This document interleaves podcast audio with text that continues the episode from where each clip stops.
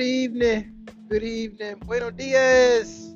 Now, I'm just trying to learn a little bit of Spanish, but you guys already know what it is, man. We back at it, no excuses. Let's get right into it, man. We're going to talk about real estate today, one of my favorite topics.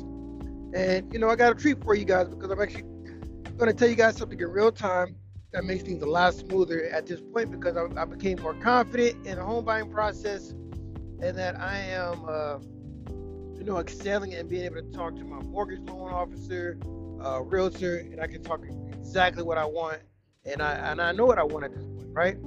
So I'm in the middle of buying my, I think it's my fourth or fifth property, but this is going to be my primary home.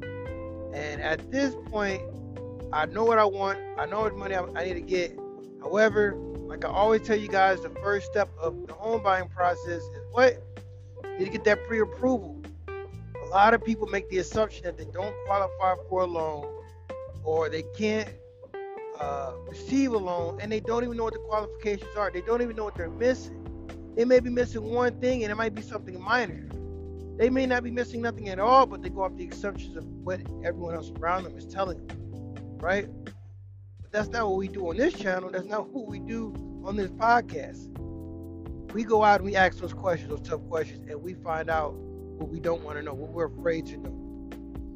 So that's step one. Get the pre-approval. Now you have many options. You can go ahead and contact the first mortgage office you see. What I normally do is I go to Google, type in mortgage office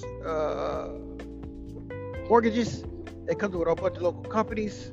You know, I go through reviews. I really dive into reviews. I look at all that stuff, but know that going through the home buying process, there's going to be a lot of frustrated people, especially if it's their first time buying a home. They don't understand the process.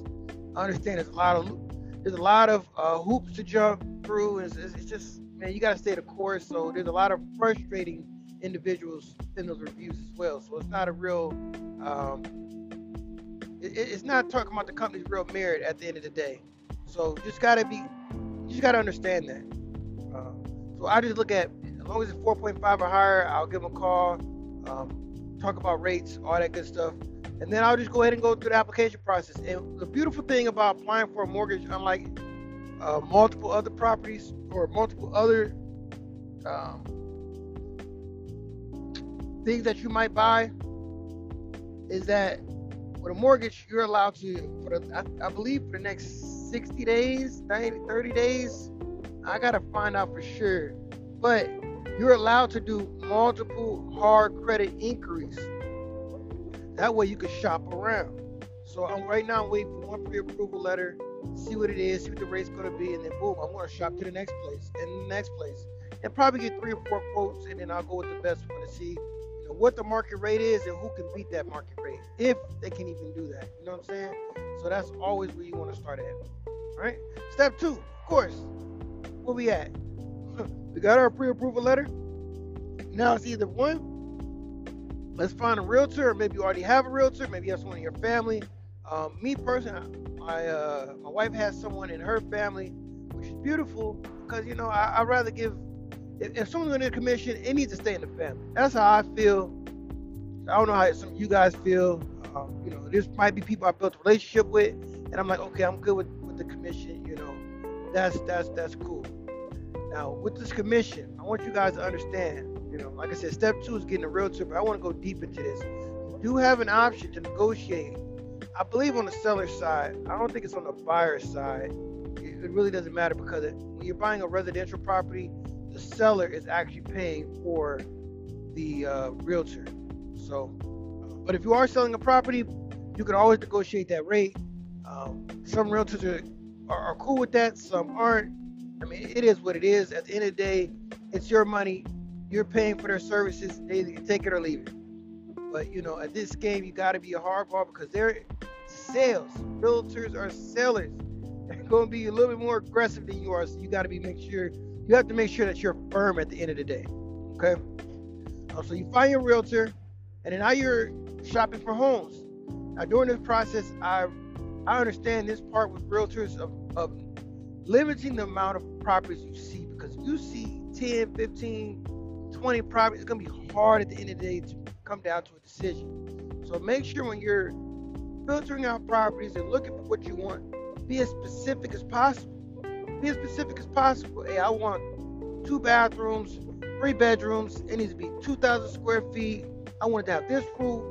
You know, you might be able to find the property of your dreams. You might be able to, or you might not be able to, or one thing might be missing.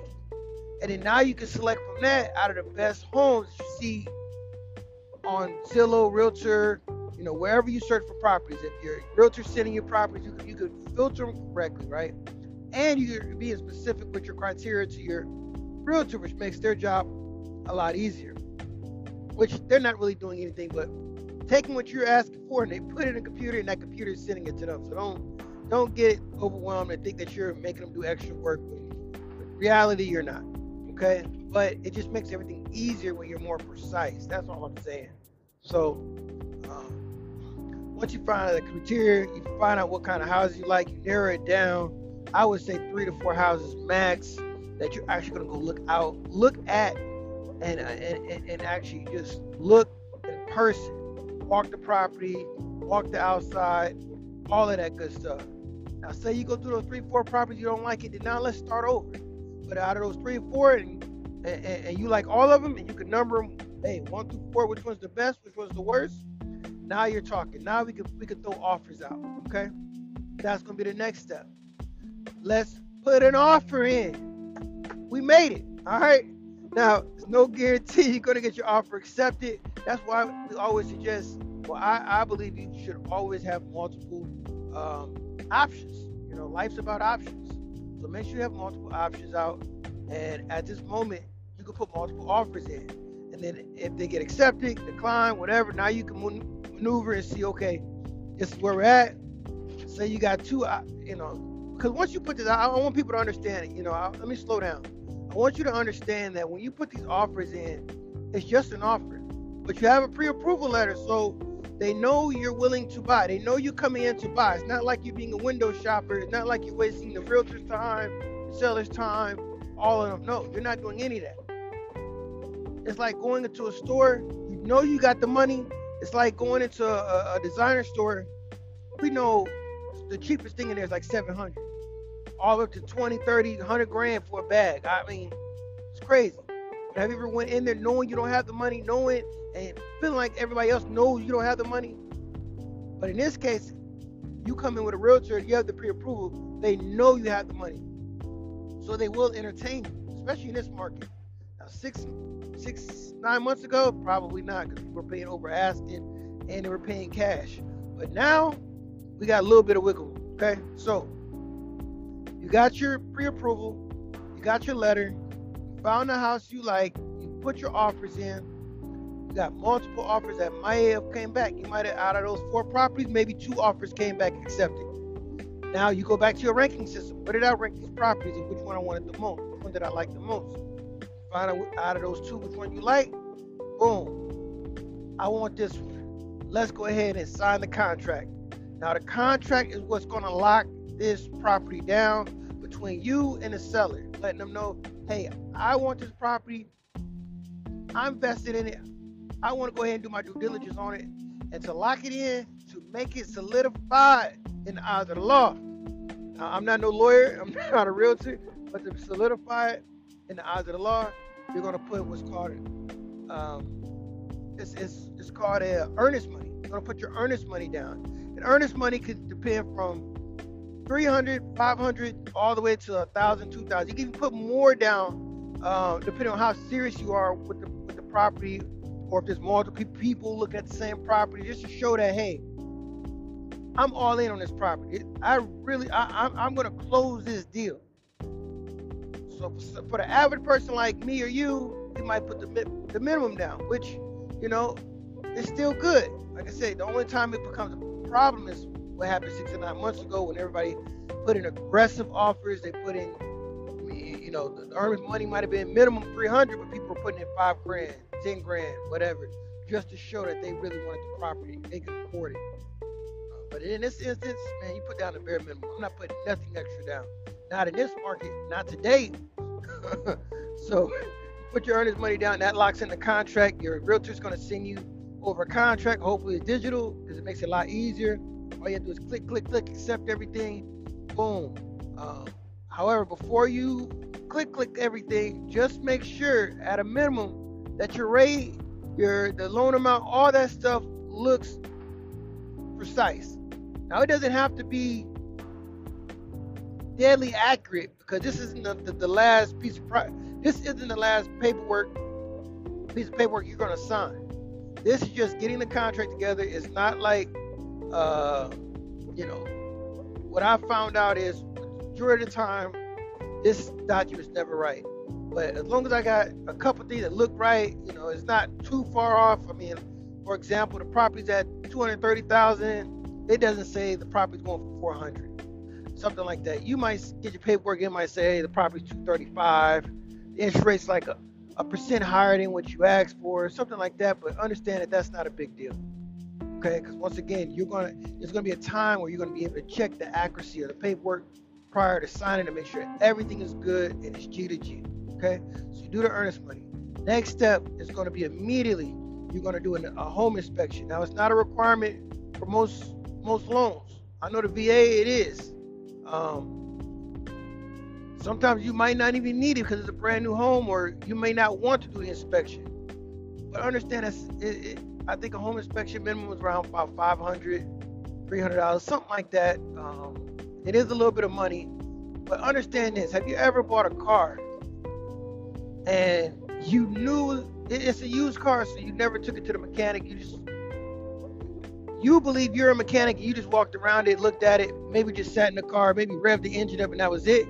You didn't look under the hood. You didn't check under the vehicle. You didn't look through the nicks and crannies because you never took it to a mechanic, licensed mechanic. That's what this part is. It's somebody that's going to look at this property, because you're signing for this house for 30 years, 15 years, whatever. You're going to have this property for a long time. And 9 times out of 10, especially if it's a used property, even if it's new, within a month or two, something's going to break. Something's going to break. So at least you have an idea of what's going on. You can see the nicks and crannies of the property and understand more about the property and the wear and tear and the maintenance of it and making sure someone stayed on it. I mean, you can see someone with a brand new car and then they trade it in for a used car. You come to go buy that used car now that it's not new, and they only had it for a year. They didn't keep up with the maintenance. They didn't keep up with the oil changes. They didn't keep up with a lot of things, and now that car's falling apart. That's the same idea with this. Now, what I've learned from my history of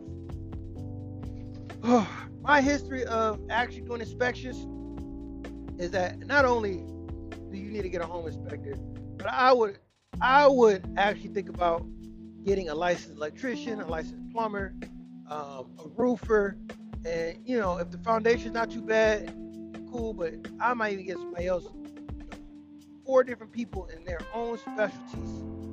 And even a general contractor to walk through that property.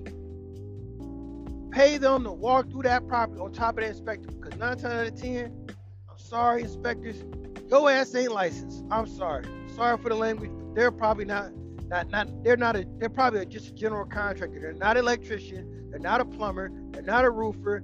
So they're just going off of their eyes and what they see. They're paid to look for stuff. They're paid to tear down an inspection report. Now I'm going a little deeper in this because I really want you guys to understand this. Inspection is the time for you to find out what's really going on with this property. And during the home buying process, it's like poker, man. So you don't know what's going on with it. You don't ever get to meet the seller. No one's walking you through these properties. No one's going to tell you what issues they had prior to listing this property. They're not doing any of that. So it's on you to do your due diligence. So don't get done signing the paper and then regret it immediately because you didn't find out that the furnace was about to go out, or the goddamn AC is going out, or there's a foundation issue or whatever. You have no one to blame but yourself. And I really suggest you spend the extra money to get this done. I mean, I can't say it any other way. Now, get the inspection done. Of course, you'll get the inspection report back. This is where you have a little bit of bargaining power. Like I said, especially in this market, because now there's not that many buyers anymore. Okay, so you get the inspection report back, you read it, you find out, oh, well, it doesn't have so many GFCI outlets.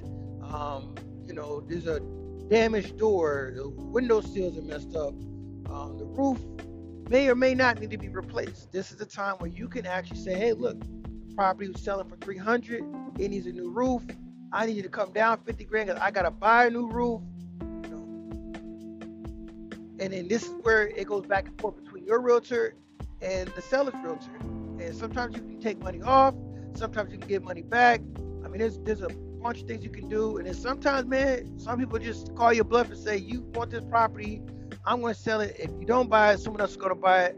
It's as is, take it or leave it. You know? It's just, this real estate game, this home buying process, it's not easy. It's not as easy as it looks. So I'm just being 100 with you, being real with you. I've never heard no one say it when I'm saying it to you. And hopefully you're able to keep up. I know it's a lot of information, but just rewind, go back, or if you have any questions, definitely hit me in the comment section, all right? All right, so now you got the inspection done, and you're good with it. I accept that, it's fine. You have so many days. You can actually also tell your realtor when you sign that contract, and you put your earnest money down, you can also ask for what's called, you get 10 extra days. I forgot what it's called. But you can buy an extra, you know, like an extra week just to vet the property a little longer if you like. And that allows you to back out of the contract. I forgot what that term is. I'm sorry. But just ask your realtor. They'll know what I'm talking about. Hey, I want to just spend a little bit extra money so I can have a little longer to vet the property. Is that okay? What is that called? And they'll let you know. That's why you have a realtor on the side. So they are good. You know what I'm saying? Sometimes they're good and they're needed. So I'm not downplaying realtors. So, okay. I don't want to hurt no feelings. So we accept the contract, go back and forth, and now we're good. We're going to take the property. Now we're going to sign this official contract. I believe it's one more contract. No. Once you pass those, a certain amount of days through your due diligence, now the contract's locked in. You're good to go. Now, I believe this is the underwriting process you have to deal with on your side of the bank. So the pre-approval is really a soft credit pull. They might ask you a little bit of information about, you know, yourself, your financials, work history, etc. Right? That's to get you that pre-approval letter that says, hey, you can go shop for a house at $200,000, $300,000, whatever. And then now you find a property, you do a contract, you do due diligence, all that good stuff. Now the bank has to verify all the information you gave them earlier. You have to verify and make sure you can afford it. They're really gonna go with a fine-tooth comb through your financials. And this is what's called underwriting. These are individuals you're never gonna meet, never gonna see. Your realtor's never gonna see, never gonna meet. Your loan officer's never gonna meet, never gonna see. However, they do email the underwriters back and forth. They need more information. They need an explanation of why you have $10,000 cash that just went in your account and you didn't claim it, or you know, they do things like that where they're just trying to make sure that, okay, can you afford this property? Because, you know, if you guys don't remember, around 2007, I think it was 2007, 2005, somewhere in there, the housing market crashed, and it was just a disaster because they didn't do these type of things. They didn't verify everything. You could tell somebody you made $1 million and they didn't even know. They didn't verify it. They just took you on your word. So all that's changed. They are going to dig through. So don't get scared about this. You have to know what's going on, and they'll give you time to correct it, give you time to find the information. If they can go around it, they'll go around it and ask you for something different. Tax returns, of course, you know you got to have your tax returns. They're definitely going to ask for that, you know.